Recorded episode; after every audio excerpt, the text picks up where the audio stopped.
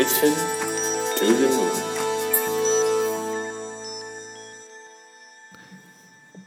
สวัสดีครับ ยินดีต้อนรับเข้าสู่ Mission to the Moon Podcast episode ที่ 253 นะครับ คุณอยู่กับรวิศ หาญอุตสาหะครับ นี่ก็ใกล้จะวันหยุดยาวแล้วนะครับ ก็ตอนนี้ก็หลายคนก็คงเริ่มไปเที่ยวกันแล้วนะครับ น้องๆ ผมก็ไม่อยู่กันหลายท่านแล้วที่ออฟฟิศนะฮะ ก็เป็นช่วงเวลาที่ ดีนะครับของปีผมชอบนะเวลานี้ทุกอย่างดู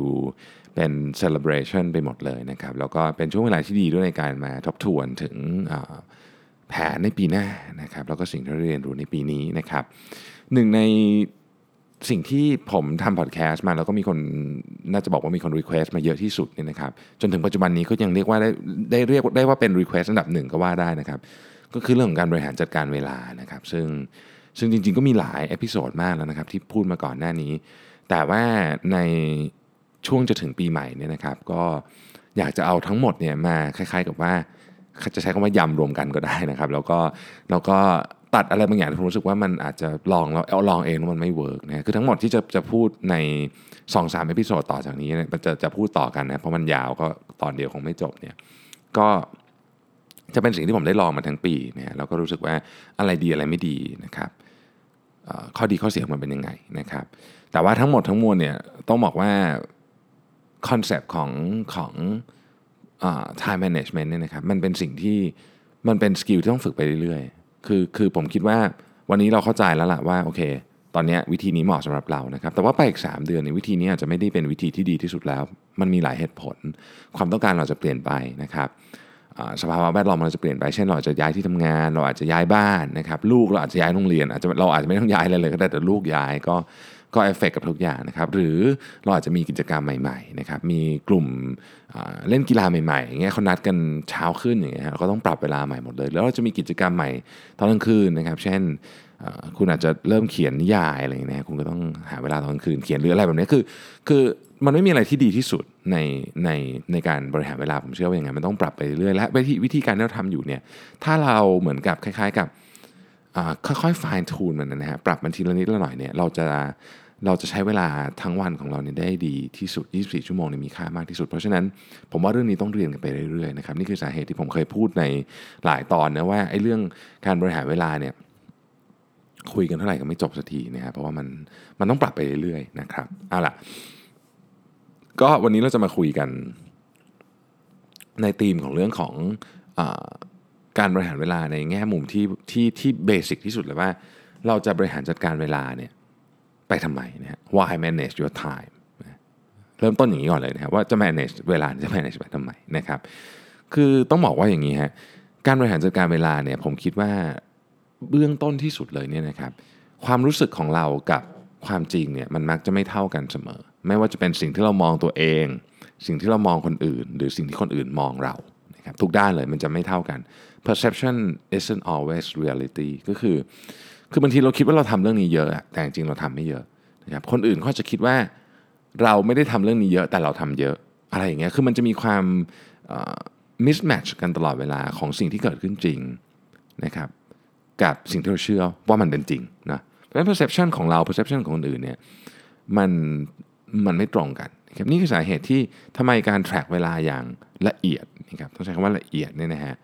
เราจะรู้ทันทีนะว่าตัวเราเองเนี่ยที่เราคิดว่าเราใช้เวลาบางเรื่องเยอะ จริงๆเราอาจจะใช้น้อยนะครับในขณะเดียวกันเนี่ยถ้าเรา track เวลาละเอียดเนี่ยเราก็สามารถที่จะไปบอกกับคนที่เขา concern หรือเกี่ยวข้องกับเราได้ว่า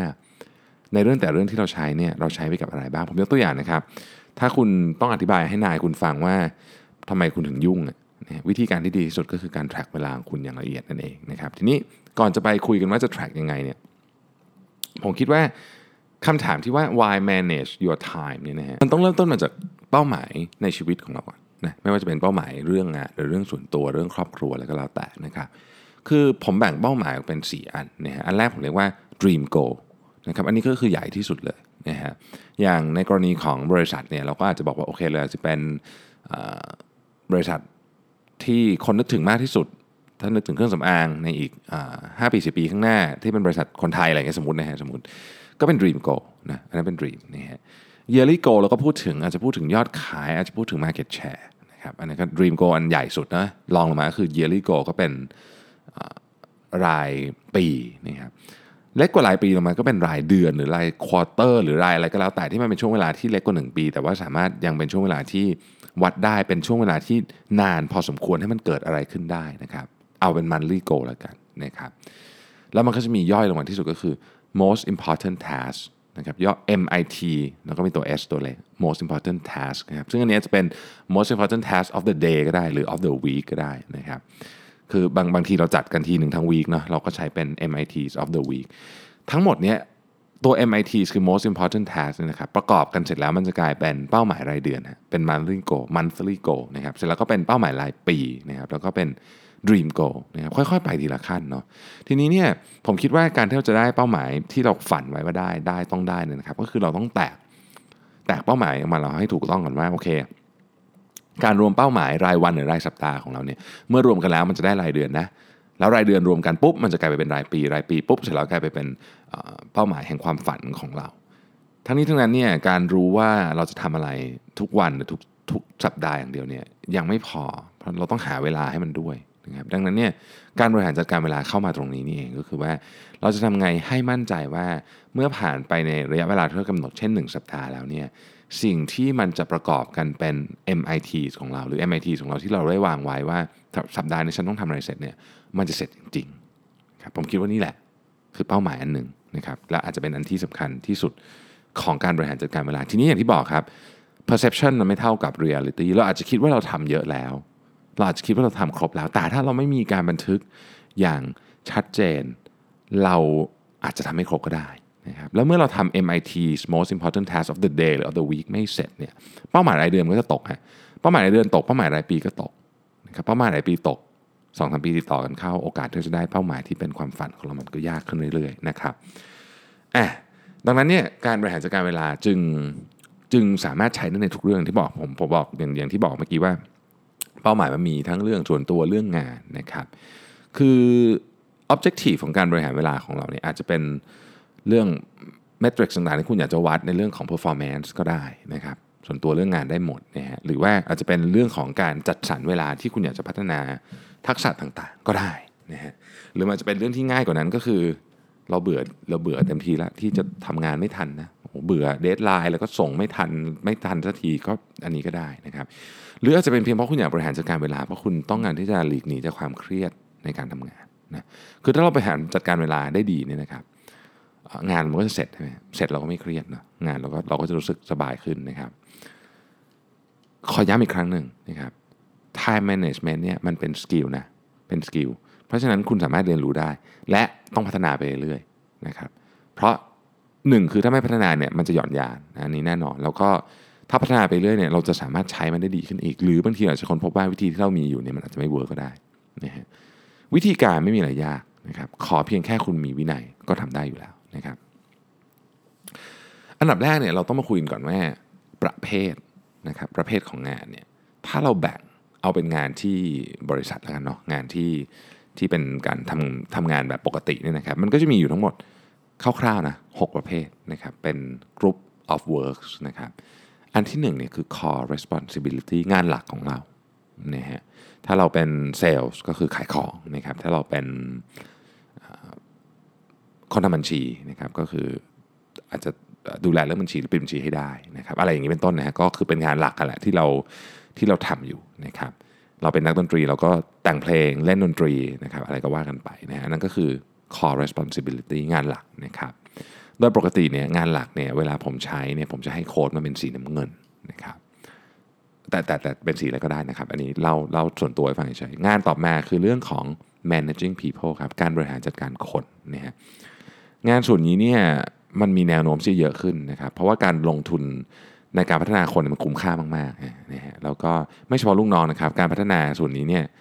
managing people เนี่ยหมายถึง manage เพื่อนร่วมงานแล้วบางทีก็คือ manage หัวหน้าด้วยนะฮะคือแม้แต่คุณจะไม่มีลูกน้อง คุณก็ต้อง manage คนอยู่ดีคือเพื่อนเพื่อนร่วมงานของคุณ แล้วก็หัวหน้าคุณนะครับ อันนี้ผมให้เป็นสีม่วงนะครับ อันที่ 3 คือ personal growth ครับสิ่งที่มีความหมายกับชีวิตคุณนะซึ่งอาจจะเกี่ยวข้องกับงานหรือไม่เกี่ยวข้องกับงานก็ได้นะครับ เช่น ถ้าเกี่ยวข้องงานก็จะเป็นการเรียนรู้ระบบใหม่ๆ การเรียนรู้สกิลใหม่ๆ ในการทำงาน เช่นสมมติคุณอยากจะเรียนรู้การเขียนโค้ดเงี้ยนะครับอันนี้ก็เป็นก็เป็น personal growth มันอาจจะไม่ได้เป็นสิ่งที่คุณเอามาสามารถใช้งานได้วันนี้เลยนะว่ามันเป็น personal growth ของของคุณนะครับ คุณอาจจะอยากเรียนรู้เรื่อง design thinking นะฮะนี่ก็เป็น personal growth ของคุณ หรือคุณอาจจะอยากเรียนรู้เรื่องการแต่งเพลงนะครับอันนี้ก็อาจจะไม่ได้เกี่ยวกับงานตรงๆ ถ้าเกิดคุณไม่ได้อยู่ในสายดนตรีเนาะ แต่ว่ามันก็เป็น personal growth ของคุณนะคุณอยากจะเข้าใจดนตรีมากขึ้นนะครับ คุณอยากจะสมมติมีความใฝ่ฝันอยากจะเปิดโรงเรียนนะแล้วตอนนี้ก็ยังทำงานประจำอยู่ คุณก็อาจจะเริ่มที่จะมี activity สอนเด็กวันเสาร์อาที่พวกนี้เป็น personal growth ทั้งสิ้นนะครับเป็นสิ่งที่ทำให้เราได้เติบโตขึ้น ซึ่งอย่างที่เรียนตอนแรกนะครับ ว่าจะเกี่ยวข้องกับงานหรือไม่เกี่ยวก็ได้นะผมให้เป็นสีชมพูครับในหมวดนี้นะครับ ข้อที่ 4 คือ crisis นะครับ crisis เนี่ยบาง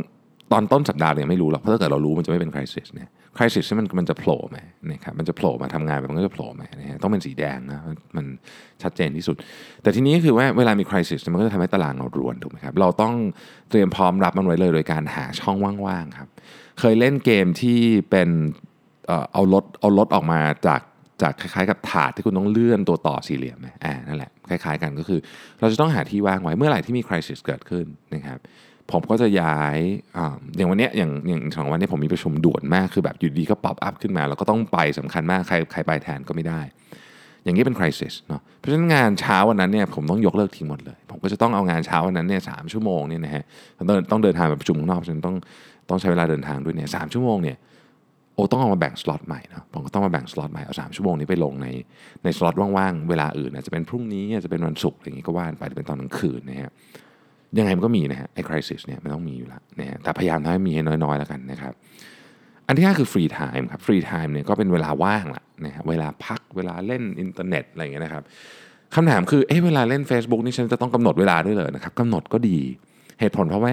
เวลาเราใช้พวกพวกการกำหนดเวลา หรือที่เรียกว่า time boxing จนชินเนี่ยนะฮะเราจะรู้ว่าเอ้ยนี่หมดเวลาสำหรับเราแล้ว ให้นึกถึงเวลาเด็กๆอะครับ เด็กๆเขาก็จะมีเวลาเนาะเล่นดูทีวีได้ครึ่งชั่วโมงอะไรอย่างเงี้ยนะฮะนั่นก็เป็น time boxing แบบหนึ่งมัน work ครับ เพราะมนุษย์เราชอบ deadline เดี๋ยวผมจะเล่าให้ฟังว่าทำไมนะฮะเพราะฉะนั้นต่อให้เราเล่นโซเชียลมีเดียเราก็รู้ว่าเรามี limit ของเราอยู่นะครับข้อที่ 6 คืองานแอดมินครับทุกคนมีงานแอดมินนะฮะทุกคนมีงานแอดมินนะฮะ งานแอดมินที่ที่ที่เราเราทำกันเป็นเยอะสุดก็คืออีเมลนะครับอีเมล แล้วก็งานอะไรก็ตามที่เกี่ยวข้องกับเอกสารนะที่มันไม่ได้สร้าง value โดยตรงให้กับบริษัทนะครับ แต่ก็ไม่ไม่ใช่งานเอกสารทุกอย่างเป็นงานแอดมินนะงานเอกสารสำหรับบางคนอาจจะเป็นงานหลักเลยก็ได้นะครับ เช่นคนที่เขาทำพวกมาตรฐานต่างๆพวกนี้เนี่ยพวกนี้เขาก็เอกสารเยอะเนาะเอ๊ะนะครับทีนี้ ผมยกตัวอย่างหนึ่งกันใน 6 หมวดเมื่อกี้เนี่ยขอทวนอีกครั้งหนึ่งนะครับก็มี core responsibility นะครับงานหลักของเรา managing people นะครับบริหารคนนะฮะ personal growth นะครับเกี่ยวข้องกับความเติบโตส่วนบุคคลของความเติบโตของเราอะนะฮะ crisis เป็นเรื่องของวิกฤตต่างๆนะครับ free time เวลาว่างและแอดมินนะฮะ ทีนี้อย่างเรื่อง managing people นะครับ managing people เนี่ยมันก็มี 3 อันนะ managing up คือบริหารนายของคุณนะครับ เช่น อาจจะขอฟีดแบ็กของงานที่กำลังทำอยู่ หรือขอความช่วยเหลือเมื่อคุณต้องการคำอธิบายต่างๆนะครับ อันที่ 2 คือ managing across นะฮะ อันนี้เป็นการบริหารจัดการเพื่อนร่วมงานนะครับ อันที่ 3 คือ managing direct reports นะครับ ดูแลลูกน้อง อาจจะขอเช็คอินมาดูซิว่าเอ๊ะแต่ละคนทำงานไปถึงไหนแล้วอะไรก็ว่ากันไปนะครับทีนี้วันนี้จะพูดถึงเรื่องการ track เวลาของเราก่อนนะครับ วิธีการ track เวลาของคุณเนี่ยนะครับ คือถ้าสมมติคุณยังไม่เคยทำเลยนะเปิดมาปีหน้า ปีนี้คงไม่ทันแล้ว เปิดมาปีหน้าเนี่ยสิ่งที่อยากให้ทำก็คือหนึ่งนะครับ คุณเขียนไปเลยว่างานแต่ละงานที่คุณทำเนี่ยคุณทำคุณทำอะไรก็ได้เช่นคุณเช็คเมลนะฮะคุณเช็คเมลบอกว่าโอเค ฉันเช็คเมลวันละหนึ่งครั้งนะครับครั้งหนึ่งฉันก็ทำของฉันไปเรื่อยๆนี่แหละชั่วโมงครึ่งเสร็จแล้วก็เขียนไปเช็คเมลชั่วโมงครึ่งนะครับเมื่อจบวันก็รวมไปนะครับคุณเช็คเมลเท่าไหร่นะฮะ จบสัปดาห์ก็รวมอีกทีหนึ่งนะฮะต่อมานะครับเมื่อเราจบสัปดาห์ไปแล้วเนี่ยเราจะเห็นว่างานแต่ละอย่างที่เราทำเช่นงานเช็คเมลเป็นงานแอดมินของเราเนี่ยนะฮะเราใช้เวลาการแอดมินไปเยอะแค่ไหนนะครับ มันเยอะจนกระทั่งเราไม่มีเวลาทำงานเป็นของเราจริง ๆ หรือเปล่านะครับ ก็ต้องมาดูเนาะหรือว่างานบางอย่างที่คุณอาจจะคิดว่าเฮ้ยคุณคุณใช้เวลาเยอะแล้วนะครับเช่นงานบริหารคนแต่จริงๆแล้วเนี่ยมันน้อยมากเลยเมื่อเทียบกับ เมื่อเทียบกับความตั้งใจของคุณ เช่นคุณบอกว่า คุณอยากใช้เวลาสัก 10%ในการ 15%ในการในการบริหารคนจับไปจับมาเอาเฮ้ยใช้แค่3อะไรอย่างเงี้ยนะฮะในในการ track เวลาของคุณมันมีข้อดีหลายข้อ ข้อที่หนึ่งก็คือ คือแม้ว่าตัวแม้ว่าตัวคุณเองจะไม่สามารถควบคุมทุกเรื่องของแต่ละวันได้นะครับเพราะว่าความต้องการของเวลาของคุณเนี่ยมันไม่ได้มาจากคุณคนเดียวพูดง่ายๆก็คือ ถ้าคุณมีนายที่แบบสั่งงานใหม่ ๆ ตลอดเวลาอันเนี้ย คือความต้องการของการบริหารเวลา มันไม่ได้มาจากคุณคนเดียวเพราะมีคนอื่นสั่งมาด้วยเนี่ยนะฮะแต่การที่คุณมีตารางนี้ที่คุณเริ่มเริ่มทำเนี่ย track ว่าคุณทำอะไรวันละกี่นาทีเนี่ยจะเรียกว่า time sheet ก็ได้นะครับ time sheet ก็เป็นคำคำที่เราใช้กันบ่อยเนาะคุณจะสามารถคุยกับเจ้านายของคุณอย่างจริงจังได้เลยว่าเฮ้ยเวลาของคุณเนี่ยถูกใช้ไปทำอะไรบ้างนะครับการมีตัวเลขมาอ้างอิงเนี่ยจะช่วยให้การตัดสินใจในการจัด priority ทั้งของคุณและของเจ้านายเนี่ยดีขึ้นเยอะมากๆนะฮะ เช่นถ้าคุณใช้เวลาไป 10 ชั่วโมงกับเรื่องที่ไม่ได้สำคัญอะไรกับกลยุทธ์ขององค์กรเลยเนี่ยนะฮะสิชั่วโมงก็คือ ถ้าคุณทำงาน 40 ชั่วโมงต่อสัปดาห์ก็คือ 25%ถ้าคุณใช้ 25%ไปกับเรื่องอะไรก็ไม่รู้ที่ไม่สำคัญกับองค์กรเลยเนี่ยอันเนี้ยคุยกับเจ้านายคุณ ผมเชื่อว่าเจ้านายคุณอยากจะบริหารจัดการเวลานี้ให้นะครับจะว่าไปแล้วเนี่ย career path ของคุณความก้าวหน้าในอาชีพการงานคุณเนี่ยอาจจะขึ้นอยู่การจัดการเรื่องนี้เลยก็ได้นะทีนี้การทำ time track sheet เนี่ยมันยังมันยังช่วยบริหาร เวลาบริหารงานของเจ้านายคุณด้วยนะครับคือคือเจ้านายสมมติในกรณีที่คุณคุณเป็นลูกน้องแล้วคุณต้องเอา time track sheet นี่ไปให้เจ้านายดูเนี่ยเขาก็จะเขาก็จะเห็นแหละครับว่าเขาควรจะประสานงานอะไรคุณคุณมีงานล้นมือแค่ไหน คนไหนมีโหลดมากกว่ากันเช่น เรามีลูกน้องห้าคนเนี่ยเราก็จะเห็นว่าเฮ้ยคนนี้แบบงานโหลดแบบสุดๆเลยถ้าเอาเวลาไปใส่มันอีกเนี่ยอีเตอร์โยกงานออก ถ้าสมมติอยากคนนี้ทำจริง ๆ หรือว่าเราต้องบริหารจัดการ ทรัพยากรของเราใหม ถ้าเราไม่มี time track sheet อันนี้เนี่ย คนที่เป็นนายก็ได้แต่นึกนึกเอานะว่าคนแต่ละคนทำอะไรบ้าง แต่อันนี้มันเห็นชัด มันเป็นตัวเลขชัดเจนนะครับ มันมันง่ายกับการตัดสินใจมากกว่าในการบริหารทรัพยากรนะครับพอเรา track มาแล้วเนี่ยเราก็แบ่งหมวดหมู่นะว่าหมวดหมู่แต่ละอันของเราเนี่ยคือหมวดหมู่อะไร เช่น core responsibility ของเรามีกี่เปอร์เซ็นต์นะครับ เราใช้เวลา managing people กี่เปอร์เซ็นต์ personal growth กี่เปอร์เซ็นต์ ใช้เวลา แก้ crisis กี่เปอร์เซ็นต์ free time กี่เปอร์เซ็นต์ admin task กี่เปอร์เซ็นต์นะครับอย่าลืมว่าเวลาทำ time tracking เนี่ยนะฮะทำเป็นตารางใน Excel นี่แหละ แต่ว่าอย่าลืมกำหนดช่วงเวลาด้วยว่าวันที่คุณอยาก track เนี่ยมันคือกี่กี่ชั่วโมงต่อวัน อย่างผมนี่ผม track 14 ชั่วโมงต่อวันก็คือ ตั้งแต่เวลาประมาณสักตีห้านะครับจนกระทั่งถึง 1 ทุ่มนี่คือนี่คือ time tracking period ของผม เพราะว่านี่คือเวลาที่ผมออกกำลังกายทำงานคือคือมันเป็นช่วงเวลาที่ ที่มีโอกาสที่งานจะเข้ามาได้ทุกสล็อตตั้งแต่ตีห้าจนถึงหนึ่งทุ่มแต่ว่าหลังจากหนึ่งทุ่มแล้วเนี่ยผมจะน้อยมากอะที่ผมจะทำงานของออฟฟิศแล้วนะฮะเพราะว่ามันก็สมควรที่จะต้องเตรียมตัวนอนได้แล้ว ดังนั้นเนี่ยคุณก็ต้องดูว่าคุณจะเอากี่ชั่วโมงวันหนึ่งอย่างผมเนี่ยทำวันหนึ่ง14 ชั่วโมงที่เป็นอยู่ใน time track แล้วก็มีทั้งหมด 6 วันนะครับก็คือ time track ของผมใน 1 สัปดาห์เนี่ยจะเต็มที่ 84 ชั่วโมงนะครับแต่มันไม่จำเป็นต้องเป็นเท่านี้นะครับจะเยอะกว่านี้หรือน้อยกว่านี้ก็ให้คุณต้องกำหนดมาเลยว่า time track ของคุณจะเป็นประมาณเท่าไหร่นะครับอาทีนี้เนี่ยพอเราทำ time track ปุ๊บเนี่ยสิ่งที่เราจะได้ก็คือเราจะเราทำพายชาร์ตก็ได้ออกมา แล้วคุณก็จะเห็นสีสีของแต่ละอันต่างๆว่าโอเค สีแดงเราเยอะไหมคริสิสเราเยอะไหมถ้าคริสิสเราเยอะเนี่ยเดี๋ยวเราจะต้องมานั่งคิดว่าเราจะแก้ปัญหายังไงนะครับโอเค ทีนี้พอเราเริ่มจับเวลาปุ๊บเนี่ยเราจะเริ่มเห็นว่าค่าเฉลี่ยของการทำงานของเราเนี่ยเป็นเท่าไหร่ นะครับซึ่งอันนี้เป็นสิ่งที่เราอยากได้มากนะ เช่น